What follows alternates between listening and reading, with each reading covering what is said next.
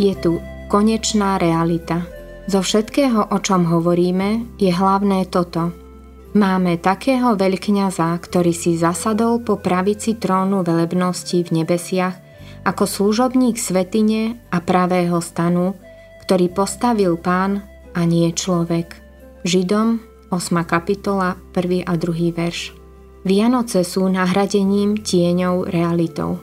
V liste Židom 8. kapitole 1. a 2. verš je sumárne vyjadrenie.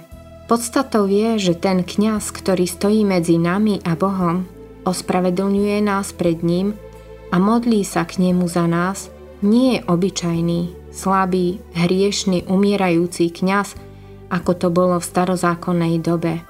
Je to Boží syn, silný, bez hriechu, s nezničiteľným životom.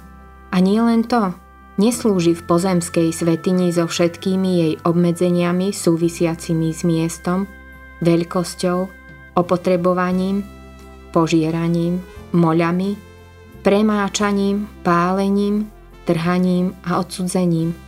Nie, druhý verš hovorí, že Kristus za nás slúži v pravom stáne, ktorý postavil pán a nie človek. Toto je realita v nebi.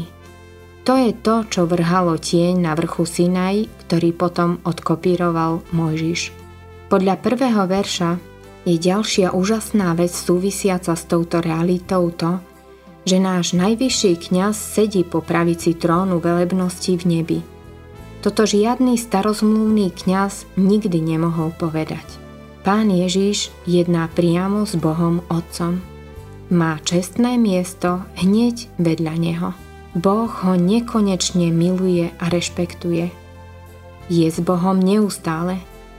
Toto nie je tieň reality, ako sú závesy, misky, stoly, cviečky, rúcha, ozdoby, ovce, kozy a holuby. Toto je konečná realita. Boh a jeho syn spolupracujúci v láske a svetosti na našom väčšnom spasení. Konečná realita sú osoby Božej Trojice spolupracujúce vo vzájomnom vzťahu na tom, ako sa ich majestát, svetosť, láska, spravodlivosť, dobrota a pravda prejavujú vo vykúpenom ľude.